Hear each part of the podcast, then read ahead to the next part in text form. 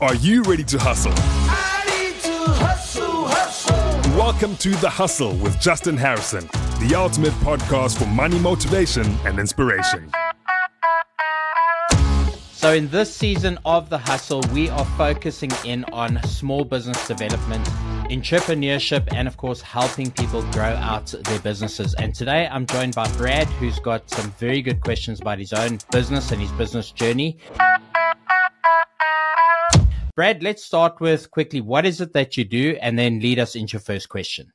Cool. Thanks, Justin. Uh, I guess I'm what you'd call a solopreneur. I'm in the media space. I'm a, a radio guy, but you know, radio only falls into a few hours of the day. Uh, and I'm a professional voiceover artist. I spend time with up and coming radio presenters. I'm a, a, radio presenter trainer. I work with uh, media spokespeople and executives in the area of preparing them for media readiness. So radio podcasts like what you're doing and you and I are doing here, TV interviews and the like. And, um, so it's kind of a little bit of lots of things in the media space, but but my my biggest issue is is marketing. And, uh, my budget for marketing is pretty much non-existent, but it's really tricky to know how to get word out there. I mean, what do you focus on?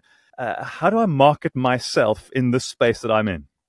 So look, it's a great question, and I work with a lot of radio presenters myself, and I've I've been helping them reposition themselves and their portfolios. And I think the first thing we need to get over is this concept that you need to have money to market.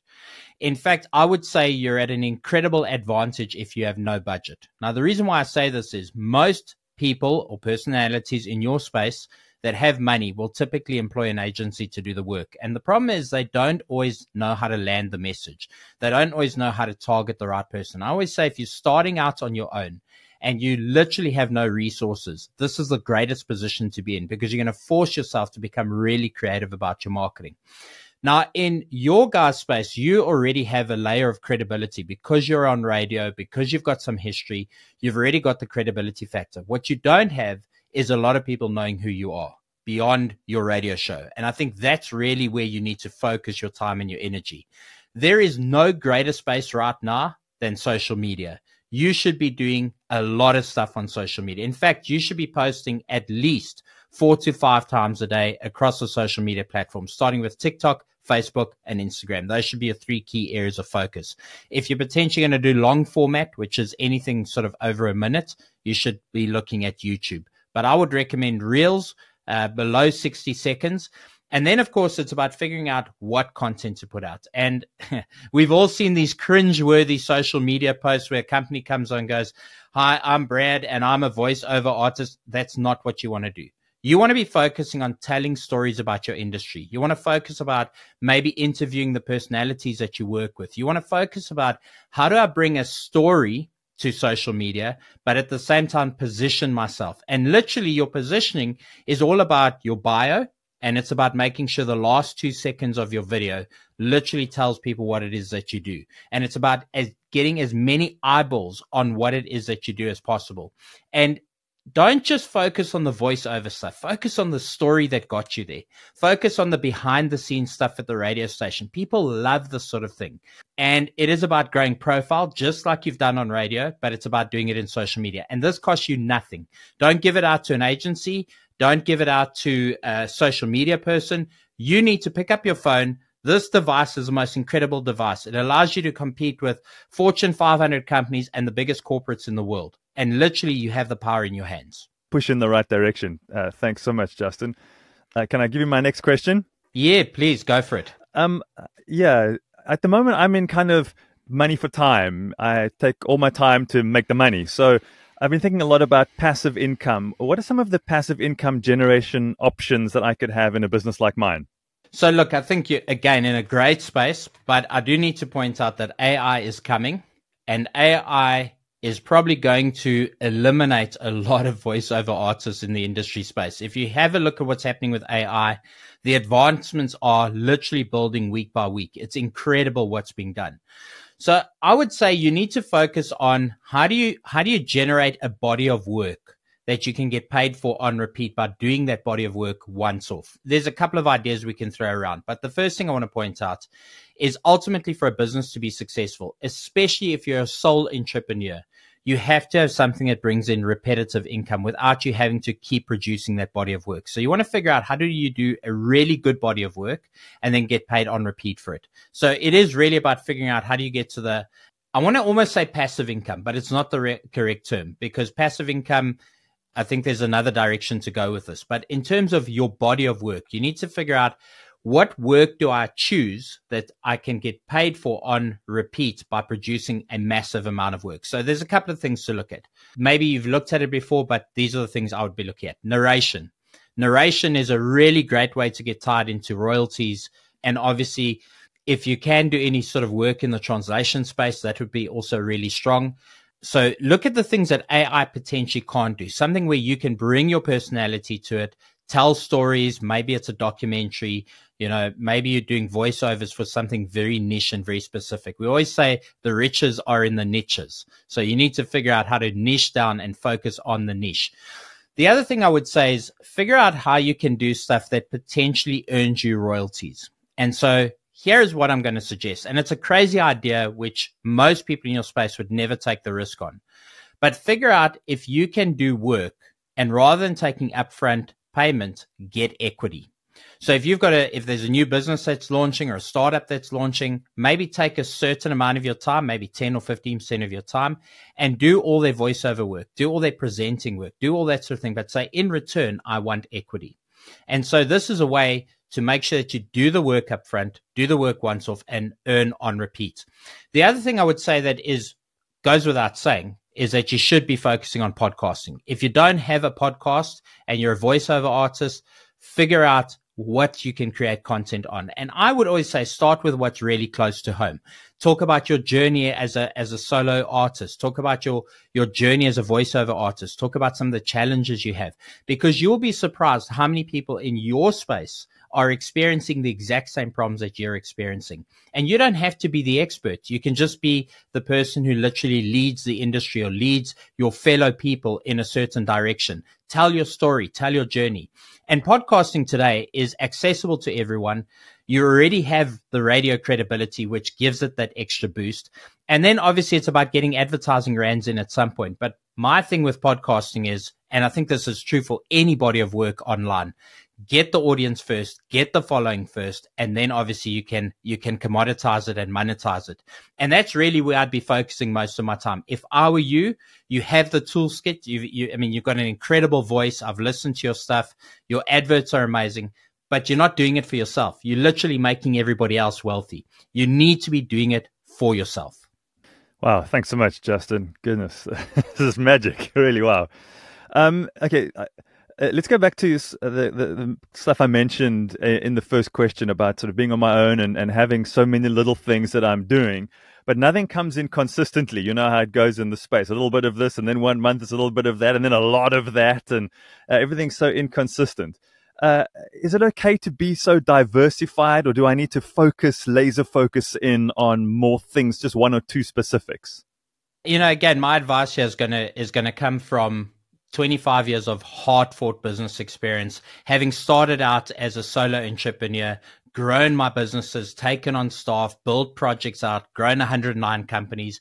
I've made a lot of mistakes along the way. And if there's one thing I would correct is not diversifying too much. And this goes against all the advice that you're going to get. Everybody says diversification, diversification yes, you do need some diversity, but you know, if, if you take on too many things at once, you never become really good at the one thing. And also, if you're not focusing on one specific area, you're not focusing on where the opportunities are constantly. Uh, you know, Conor McGregor has a great, great quotes about becoming successful. Says you've, you've got to be a bit far gone. You've, you've got to be so obsessed that it's actually not within the realm of normality. And this is really what it takes to become successful. So I would say niche down. Everybody tries to go too broad. Figure out what your niche is because you do have a niche. You just don't know what it is yet. Figure out what your niche is and obsess about it and focus every bit of your energy on it. Because here's what people don't tell you about running a successful business. It is 80% marketing and 20% everything else. If you're spending 80% of your time on producing the product and you're not marketing it, and you only take 20% of your time to market it, you're only going to have 20% success. This is the way business works. So you've got to figure out how do I apply 80% of my time to marketing and getting myself out there. And part of that equation is not doing too many things, not having too many products, not having too many services. So find the ones that have made you the most amount of money, figure out what's going to be relevant in the next 10 to 15 years and just absolutely drill down on that. And then spend 80% of your time on how do you market Brad Kirsten? How do we get Brad Kirsten out there? And the first thing you should do every day is post TikToks, Instagrams, and Facebooks. The last thing you should do every day, publish Facebooks, TikToks, and Instagrams, right? Because it is 80% marketing that is going to get you to your customers. And again, you need to think laterally.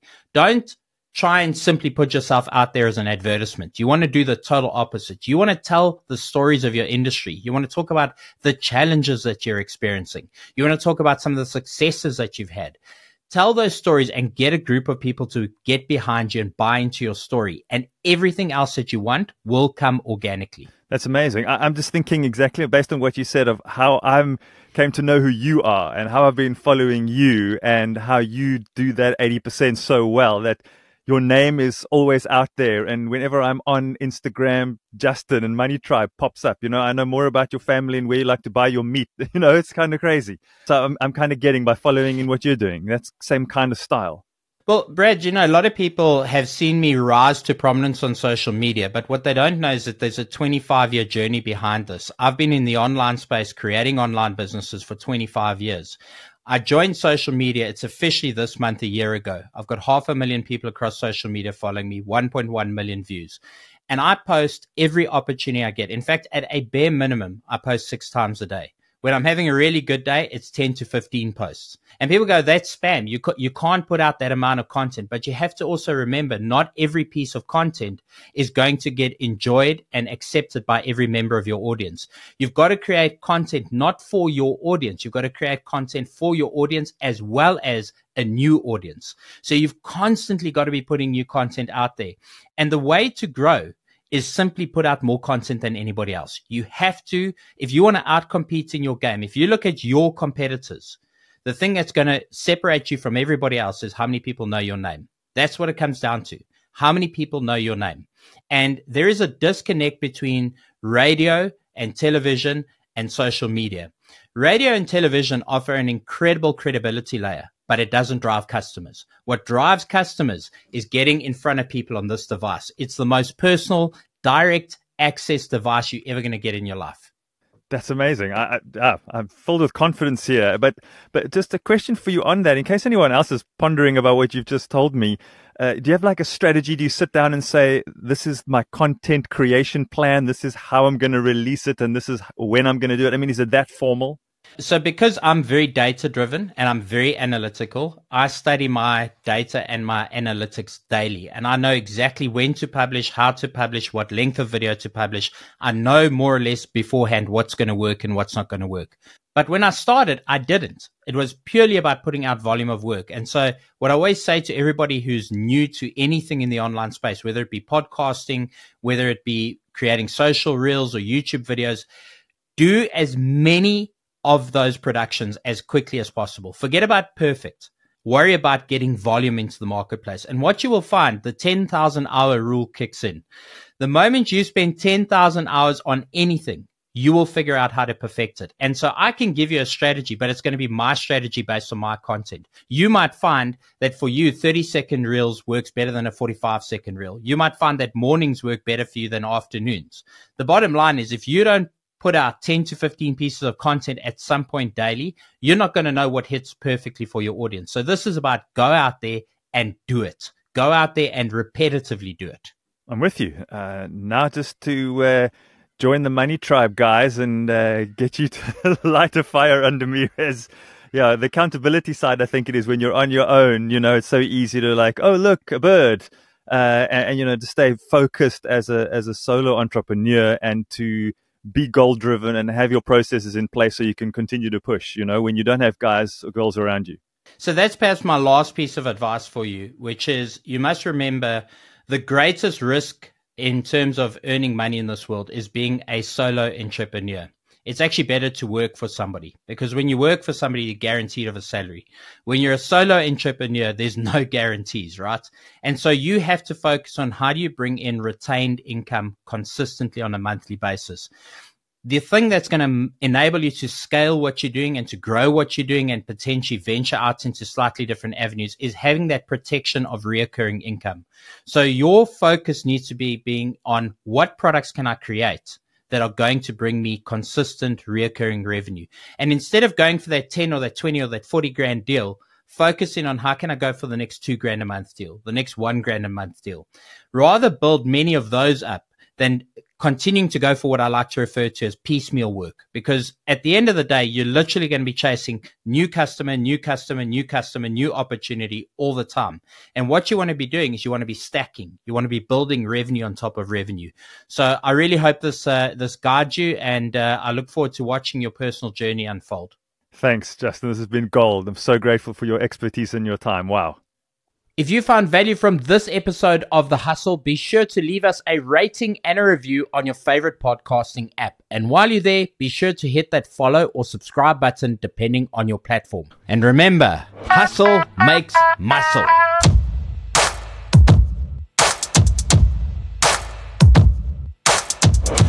Stay motivated by The Hustle. Talkers talk, but hustlers hustle. Find more episodes at ecr.co.za or your favorite podcast app.